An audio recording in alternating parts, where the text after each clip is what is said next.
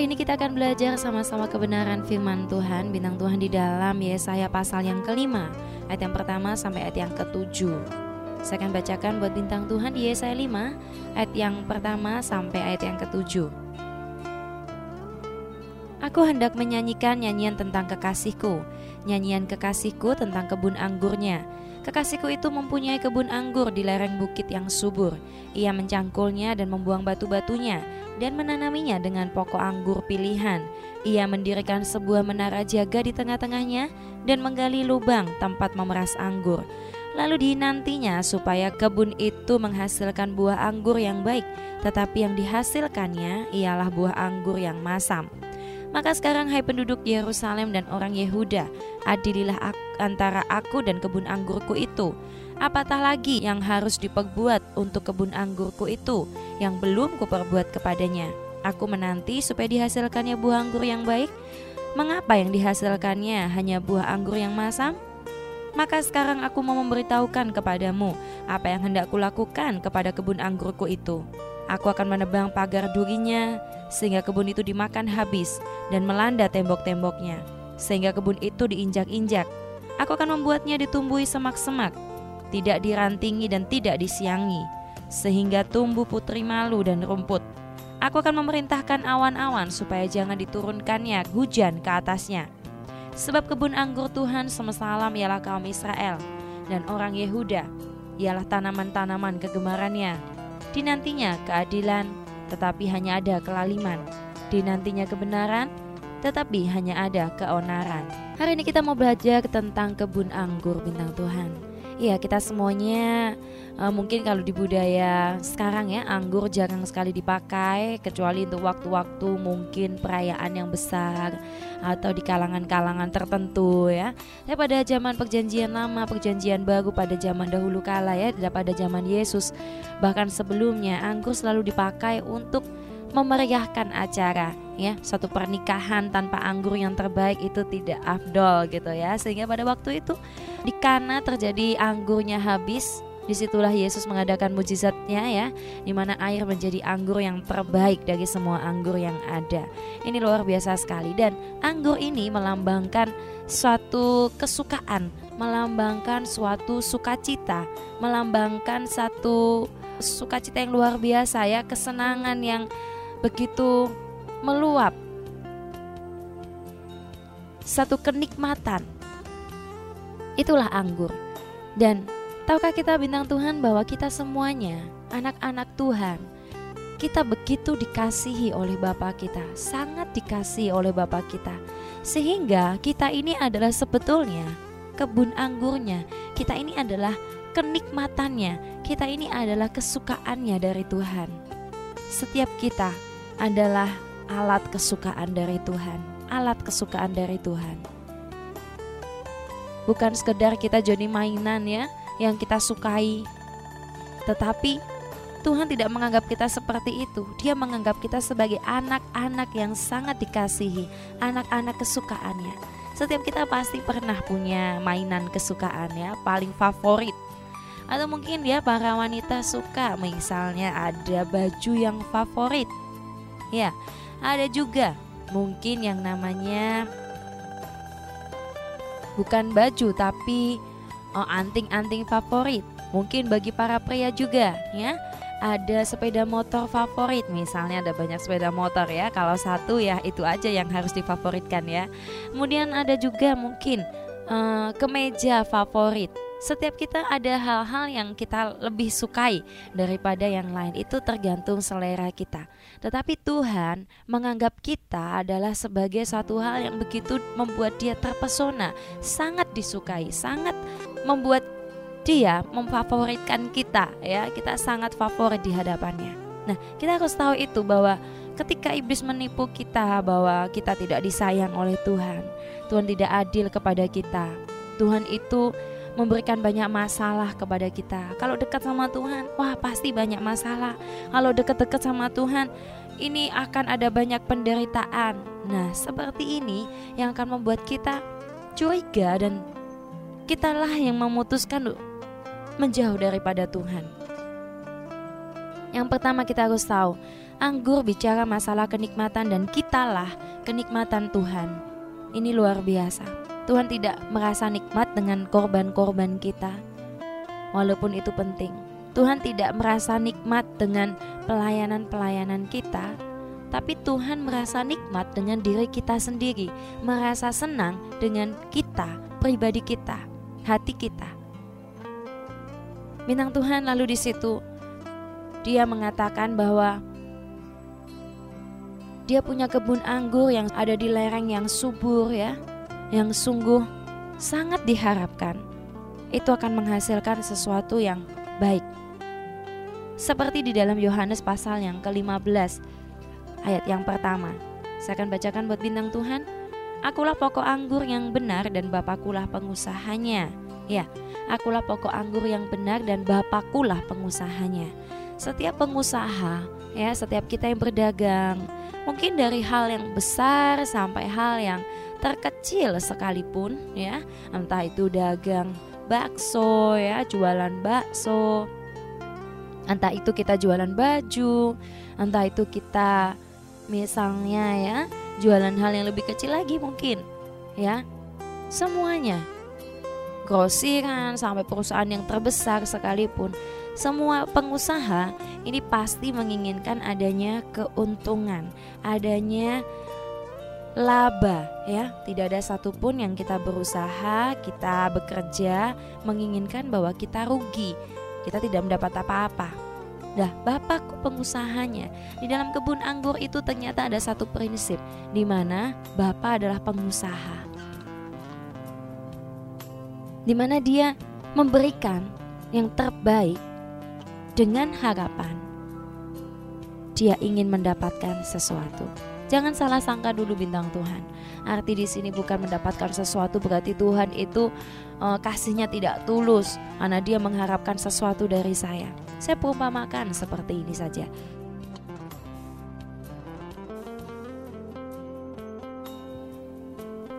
Kita punya yang namanya orang tua orang tua yang sudah mendidik kita, mengasihi kita sejak dari kecil, ya, bahkan dari dalam kandungan. Kemudian setelah kita dewasa, apakah kita bisa membalas semua kebaikan, jasa, uang, ya, kasih sayang dari orang tua kita? Saya percaya kita tidak akan pernah bisa membalas semuanya itu. Orang tua kita terlalu banyak memberikan semuanya buat kita mulai dari kita bayi ya biaya-biayanya sudah begitu banyak biaya obat ya biaya melahirkan susu biaya mungkin ya ke rumah sakit biaya sekolah biaya mainan ya baju minum makan segala sesuatunya tidak mungkin kita bayar kembali tetapi apa sih yang diharapkan oleh orang tua kita? Setiap orang pasti menginginkan keuntungan. Begitu sedihnya, hancurnya hati orang tua ketika dia sudah memberikan segala-galanya buat anaknya.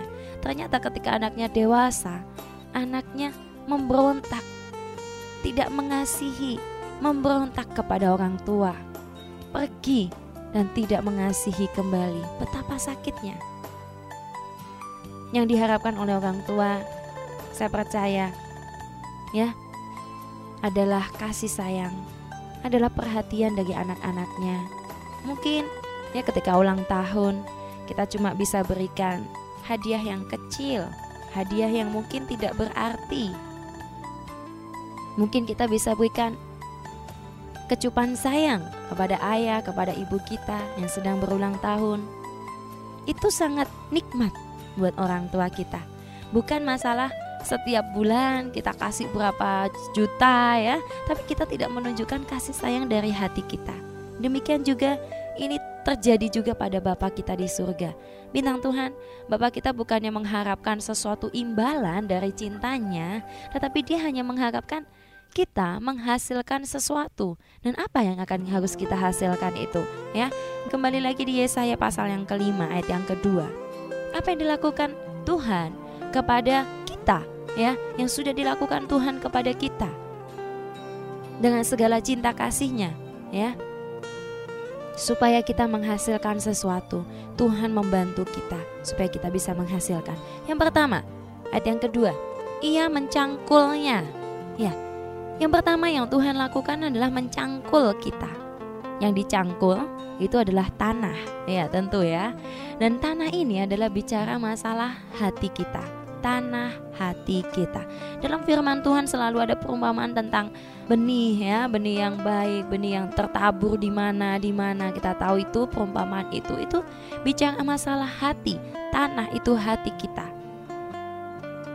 Di mana perlu sekali untuk dicangkul supaya tanah itu menjadi gembur, tanah itu bisa ditanami sesuatu dan menghasilkan sesuatu.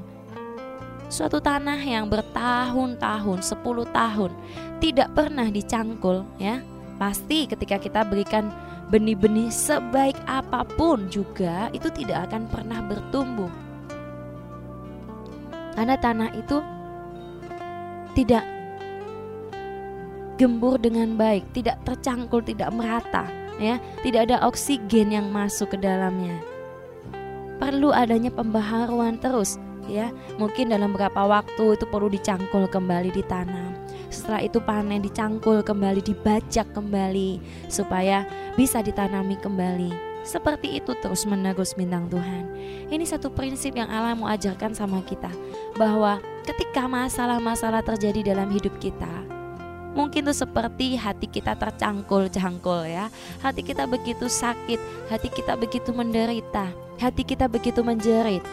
Saya percaya di situlah saatnya kesempatan bagi Tuhan untuk mencangkul hati kita supaya hati kita tidak tinggal keras. Tetapi justru lewat masalah-masalah itu Tuhan harapkan cangkulan-cangkulan itu akan membuat kita berseru kepada Tuhan dan meminta air yang daripada Tuhan untuk melembutkan dan membuat benih-benih itu tertanam. Tapi ada orang-orang juga ketika dia dicangkul, dia malah berontak.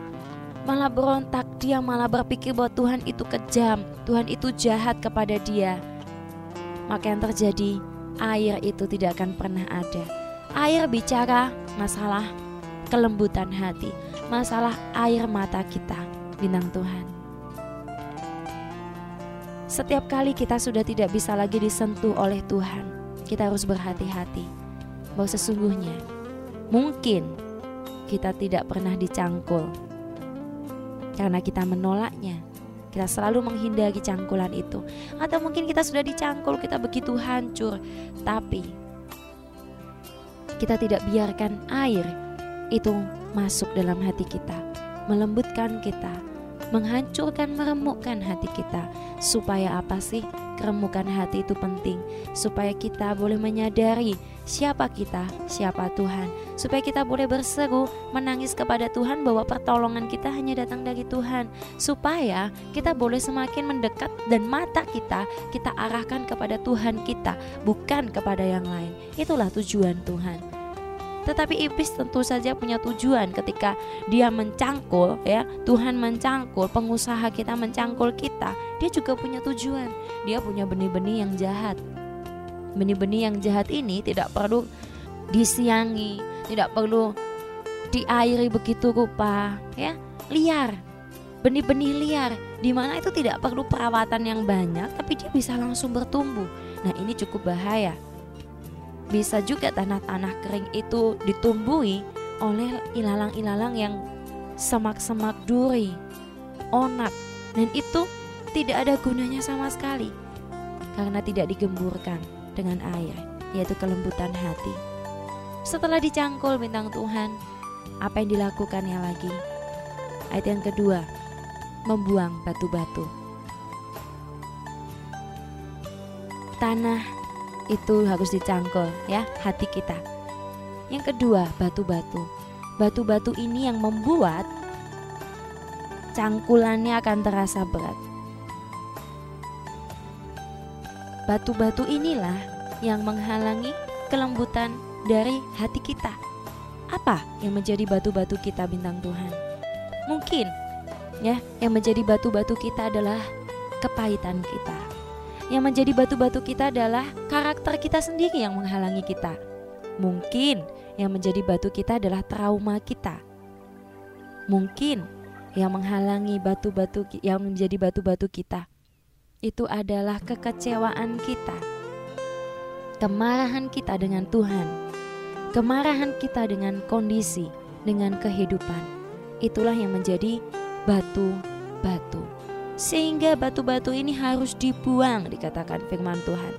Batu-batu tidak boleh ya kita berkata sudahlah nggak apa-apa batu-batunya di sana menghiasi tanahku ya. Saya percaya tanah yang begitu banyak batunya semakin susah dia akan bertumbuh dengan lebat. Biji yang ditanamkan sebaik apa pun ya dia akan terhimpit oleh batu itu. Kekhawatiran ya. Ketakutan segala sesuatu yang merupakan batu-batu dalam hidup kita, bintang Tuhan kita harus buah, buang supaya kita boleh berbuah di hadapan Tuhan. Setelah itu ditanami dengan pokok anggur pilihan. Lihat, ketika sudah dibuang batunya dicangkul ya, di air begitu rupa, maka dia memberikan benih yang terbaik. Benih ini bicara masalah firman. Bagaimanapun juga, kita harus belajar mencintai firman Tuhan. Karena benih itu firman. Orang yang tidak pernah menerima benih, bagaimana dia bisa menghasilkan sesuatu? Oleh karena itu, mari kita belajar untuk mencintai firman Tuhan. Mari kita belajar membaca firman Tuhan, merenungkan, menyelidiki, ya, bukan sekedar membaca, merenungkan apa kaitan firman ini dengan firman yang satunya, apa yang menjadi hubungannya, ah, bagaimana kenapa Tuhan berkata seperti itu, kenapa murid-muridnya begini. Kita harus baca, kita renungkan, dan itulah membuat kita benih-benih itu akan tertanam begitu kuat di dalam diri kita masing-masing. Tuhan selalu memberikan pokok anggur pilihan. Ketika dia tabur sesuatu, dia tidak pernah berikan yang tidak berguna atau tidak berkualitas setiap masalah dalam hidup kita, setiap pencobaan, ujian yang terjadi dalam hidup kita bintang Tuhan. Sesungguhnya di tangan Tuhan itu selalu sudah ada biji-biji yang terbaik. Dia selalu akan tanamkan sesuatu di dalam hidup kita ketika kita punya masalah. Itu harus kita pegang supaya ketika kita punya masalah itu tidak berlalu begitu saja. Saya belajar dalam hidup saya bahwa ketika saya punya masalah, saya diombang ambingkan ya. Saya terolak alikan seperti tanah yang tercangkul-cangkul ya. Saya harus sadar saya harus menanamkan dalam diri saya bahwa Tuhan akan tanamkan sesuatu. Tuhan pasti tanamkan sesuatu. Dia tidak pernah mencangkul tanpa tujuan bintang Tuhan. Buat apa ya Kenapa dia harus menyiksa kita? Saya percaya dia bukan Allah yang kejam, tetapi dia ada tujuannya selalu di dalam tindakannya, di dalam keputusannya, di dalam apa pun yang dia izinkan, selalu ada tujuannya.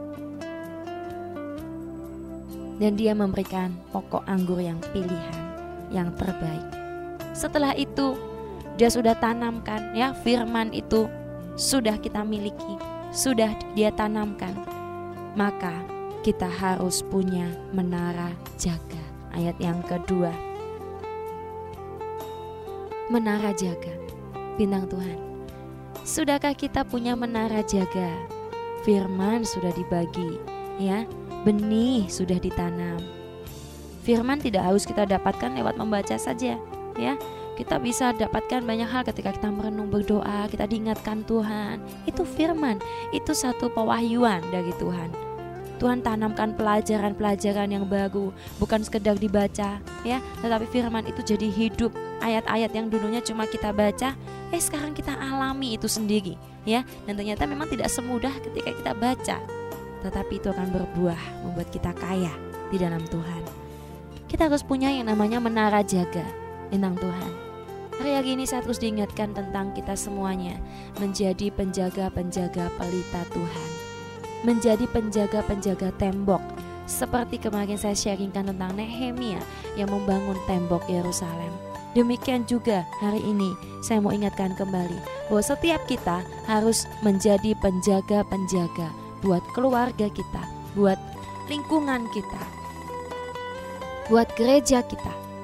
Kita harus menjadi penjaga. Bintang Tuhan. Apa bagaimana kita harus menjadi penjaga? kita harus jadi penjaga. Kalau pelita, kita harus punya minyak. Kalau kita penjaga tembok, kita harus seperti Nehemia, memiliki senjata, tahu bagaimana mempertahankan, tahu bagaimana menyerang, tahu bagaimana kapan diam, tahu bagaimana kapan bertindak. Ini penjaga, ya. Ketika mungkin ada rumah tangga kita yang sedang diombang-ambingkan, dirusak oleh iblis. Apa yang harus kita lakukan? Kita harus serang, kita harus bertahan. Kita harus buat benteng dengan doa-doa kita, dengan hidup kita. Dengan darah Yesus. Dengan pernyataan iman. Itulah yang menjadi menara jaga buat kita. Tuhan sedang mencari orang-orang yang bersedia untuk menjadi penjaga-penjaga buat sekelilingnya. Penjaga-penjaga dalam pelayanan, penjaga-penjaga di dalam gereja lokal, ya, komunitas. Tuhan butuh. Tuhan butuh juga penjaga-penjaga buat kota. Oleh karena itu bintang Tuhan, setelah didirikan menara jaga, maka kita akan lihat ada penuaian, ada sesuatu yang kita tuai. Karena di situ ayat selanjutnya, ayat yang kedua masih ayat yang kedua, ia mendirikan sebuah menara jaga di tengah-tengahnya dan menggali lubang untuk tempat memeras anggur. Ya, Tuhan sudah siapkan tempatnya. Berarti pasti ya akan dituai, akan dihasilkan sesuatu. Itu yang diharapkan oleh Tuhan. Itu yang harus terjadi seharusnya. Di mana benih itu ketika sudah kita jaga, hidup kita, keluarga kita, pelayanan kita, pekerjaan kita, kita sudah bisa menjadi penjaga-penjaga buat sekeliling kita. Maka percayalah, hasilnya pemerasan kebun anggur kita akan berbuah. Apa pun, ya, apa pun akan berbuah begitu indah, begitu nikmat. Anggur itu anggur yang terbaik, anggur yang besar, di mana Bapak kita begitu senang. Dia menikmati sekali hasilnya. Buah anggur yang manis sekeliling kita juga menikmati buah-buah kita. Begitu manis. Ayat selanjutnya, lalu dinantinya supaya kebun anggur itu menghasilkan buah anggur yang baik. Tetapi ya, yang dihasilkannya ialah buah anggur yang masam, yang asam. Ini satu hal yang mengerikan. Sudah dilakukan begitu rupa, dicangkul, ya, digemburkan, dibuang batu-batunya, disiangi, ditanami dengan pokok anggur yang terbaik, tetap tidak menghasilkan apa-apa. Sehingga ayat yang keempat, apatah lagi yang harus diperbuat untuk kebun anggurku yang belum kuperbuat kepadanya. Tuhan sudah berbuat begitu banyak untuk mencoba mempertahankan kita, mempertahankan kebun anggur itu. Bintang Tuhan ada satu hal ya di dalam Lukas 13 saya coba bacakan juga buat bintang Tuhan di dalam Lukas pasal yang ke-13 ayat yang ke-6. Lalu Yesus mengatakan perumpamaan ini, Seorang mempunyai ke pohon ara yang tumbuh di kebun anggurnya dan ia datang untuk mencari buah pada pohon itu. Tetapi ia tidak menemukannya. Lalu ia berkata kepada pengurus kebun anggur itu, Sudah tiga tahun aku datang mencari buah pada pohon ara ini dan aku tidak menemukannya. Tebanglah pohon ini, untuk apa dia hidup di tanah ini dengan percuma? Jawab orang itu, Tuanku biarkanlah ia tumbuh tahun ini lagi. Aku akan mencangkul tanah sekelilingnya dan memberikan pupuk kepadanya. Mungkin tahun depan ia berbuah, jika te tidak, tebanglah dia. Bintang Tuhan, di dalam hidup kita, Tuhan sudah menetapkan masa demi masa ya di mana masa demi masa itu adalah seperti kalau saya umpamakan ya ada sebuah termin-termin tertentu game-game tertentu ya kalau kita senang main game atau senang lihat pertandingan ya kan? Itu ada beberapa termin ada beberapa ronde begitu. Dan sama seperti itu sebetulnya kita ada ronde-ronde yang harus kita menangkan. Masa-masa tertentu waktu-waktu tertentu harus kita menangkan. Kalau kita tidak menangkan di ronde itu maka ronde selanjutnya pun kita juga akan kehilangan sesuatu. Perjuangannya tentu lebih berat ya. Oleh karena itu mari Setiap kita punya waktu-waktu yang Tuhan sudah tentukan dalam hidup kita. Seperti pohon ara itu, dia diharapkan buah tetapi tidak berbuah. Diharapkan pada waktu itu sudah mau ditebang, tapi pengusaha yang mengusahakan ini berkata, "Tuhan, jangan. Saya akan mengusahakannya lagi tahun ini. Kalau tidak, tahun seperti ini, tahun depan dia seperti ini. Tetap seperti ini, buang, tebang dia." Bintang Tuhan, kita harus berhati-hati dengan hidup kita. Kita harus menjaga betul kehidupan kita. Jika tidak, maka kita seperti pohon yang tidak berbuah dan ditebang. Tetapi percayalah bintang Tuhan Allah kita bukan Allah yang asal tebang Main tebang-tebangan ya Sedikit-sedikit ditebang, sedikit-sedikit dihancurkan Sedikit-sedikit dibuang Saya percaya Allah kita bukan seperti itu Karena di dalam Yesaya 5 pun dikatakan bahwa apalagi yang harus bisa kuperbuat untuk kebunku itu. Kenapa? Karena sudah begitu banyak dilakukan tetapi hatinya tetap bebal. Hatinya tidak mau berubah. Maka saya perlu curiga, roh apakah yang ada di dalam diri kita kalau kita memiliki kebebalan seperti itu? Tuhan sudah ingatkan dosa-dosa kita, tetap saja kita tidak bertobat, kita tidak berubah. Tuhan sudah mengusahakan diri kita supaya ketika kita punya masalah bukannya kita malah ngomel, bukannya kita malah bersungut-sungut, tetapi Tuhan rindu ketika kita punya masalah kita ini datang di hadapan Tuhan dengan kerendahan hati. Tetapi tetap saja banyak masalah semakin banyak bersungut-sungut. Bintang Tuhan, mari kita belajar dalam hidup kita ada masa-masa yang harus kita lewati dengan baik. Ada ronde-ronde hidup kita, ada pertandingan-pertandingan dalam hidup kita yang harus dilalui dengan baik. Bintang Tuhan, kemudian kita lihat ayat selanjutnya, apa yang dilakukan ketika kita menjadi begitu bebal yang dihasilkannya hanya buah anggur yang asam. Asam. Yang dilakukannya adalah Tuhan membiarkan mulailah musuh-musuh dari luar itu datang. Tulah yang ada ketika kita jauh dari Tuhan, saya percaya itu bukan berkat.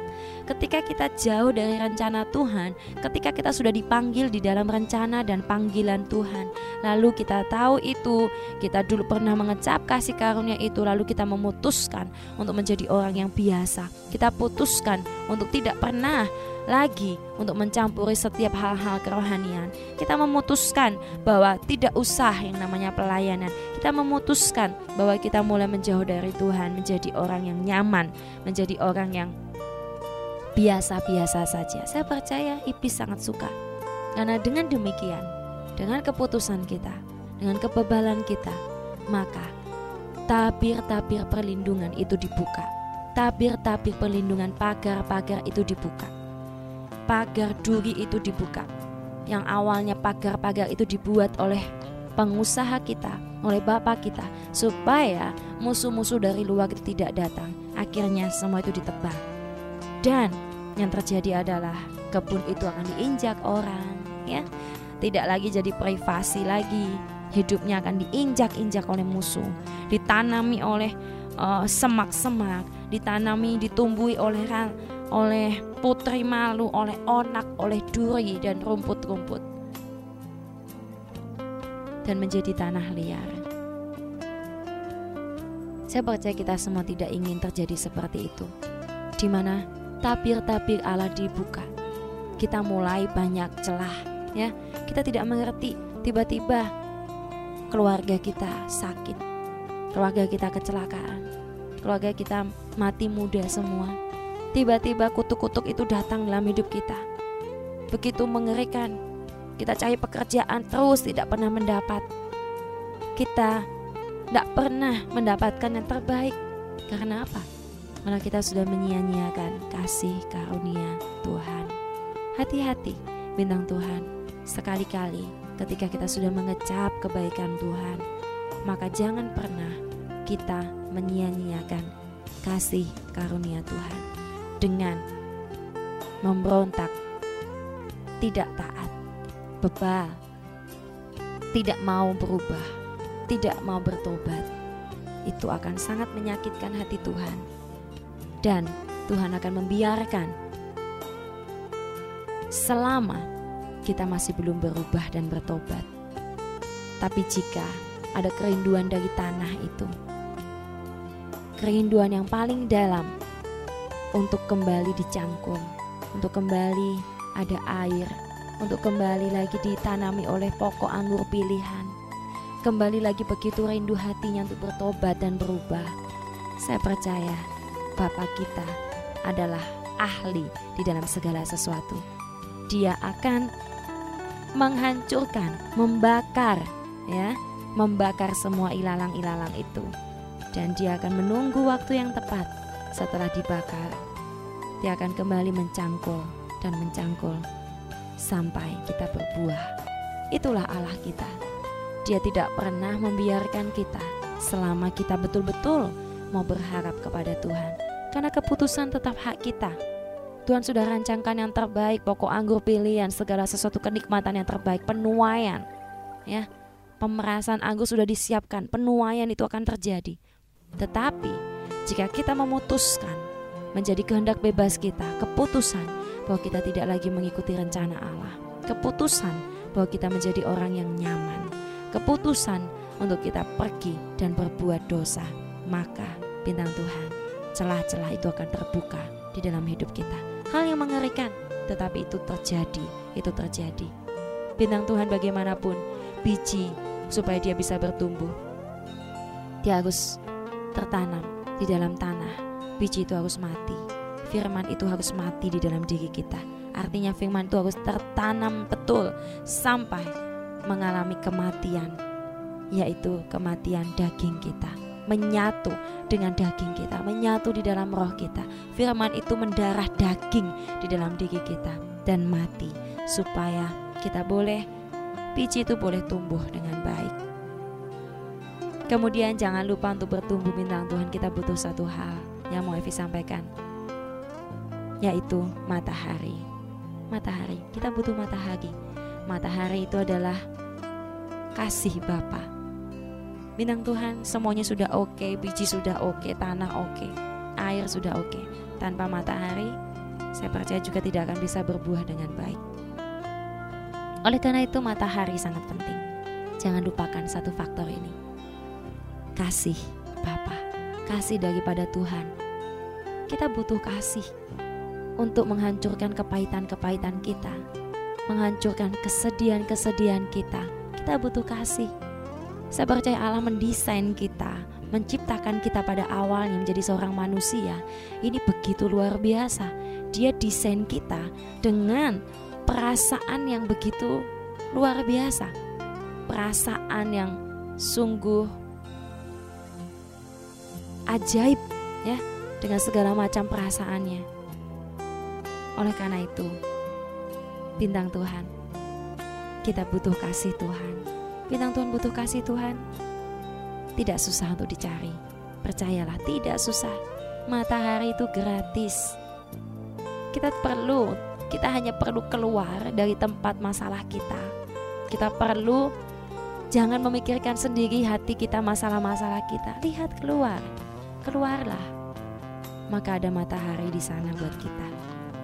Ketika hati kita bebas, ketika hati kita terbuka, maka matahari itu akan masuk setelah dicangkul. Matahari itu akan masuk begitu rupa, menghangatkan tanah-tanah yang sudah tercangkul itu. Kita harus keluar, kita harus terbuka, supaya matahari itu dapat masuk, memberikan kehangatan dan kekuatan. Bintang Tuhan, oleh karena itu kasih Tuhan adalah kasih yang begitu ajaib. Jangan ada di antara kita yang menganggap kasih Tuhan itu murah. Kasih Tuhan itu tidak murahan bintang Tuhan. Ya, yang kasih yang mudah berubah.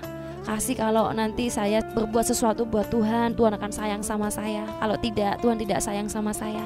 Kalau ada masalah, Tuhan terasa jauh, Tuhan meninggalkan saya. Hati-hati dengan perkataan kita. Tuhan tidak pernah meninggalkan kita.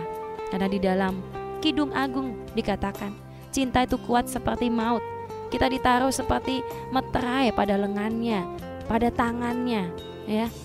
Dan ini bukan hal yang main-main. Kasih Tuhan, kasih yang begitu kuat.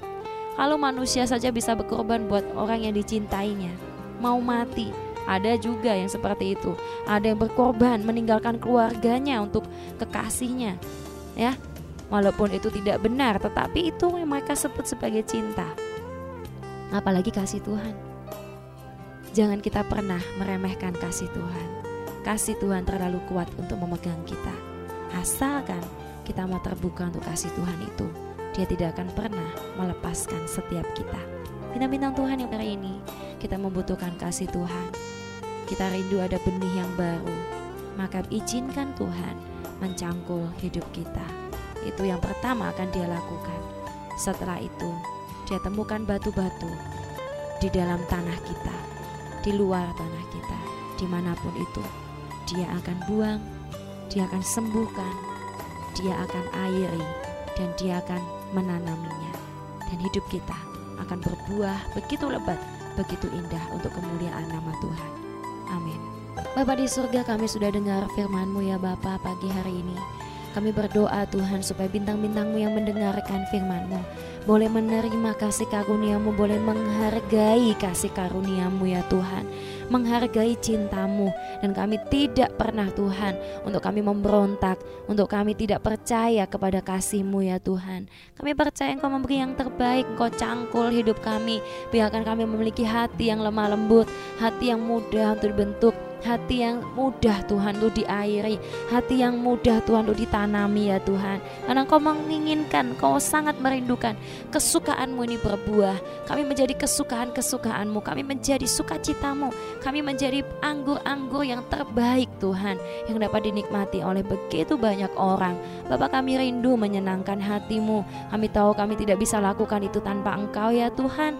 Bukan hanya sekedar pelayanan kami, bukan hanya sekedar bagaimana kami aktif aktif ke gereja, tetapi Engkau melihat hati kami. Engkau melihat bagaimana keadaan hati kami ya Tuhan. Engkau sembuhkan ya Bapa setiap hati-hati yang terluka. Engkau berikan kasih-Mu, Engkau berikan mataharimu. Tuhan, Engkau yang akan melembutkan setiap hati kami. Mari Tuhan, kalau kami sering kali memberontak dan bebal, ampuni kembali kami semua Tuhan. Ampuni dan pulihkanlah kembali tanah-tanah hati kami. Pulihkan kembali ladangmu ya Tuhan, supaya hidup kami boleh menyenangkan hati Tuhan.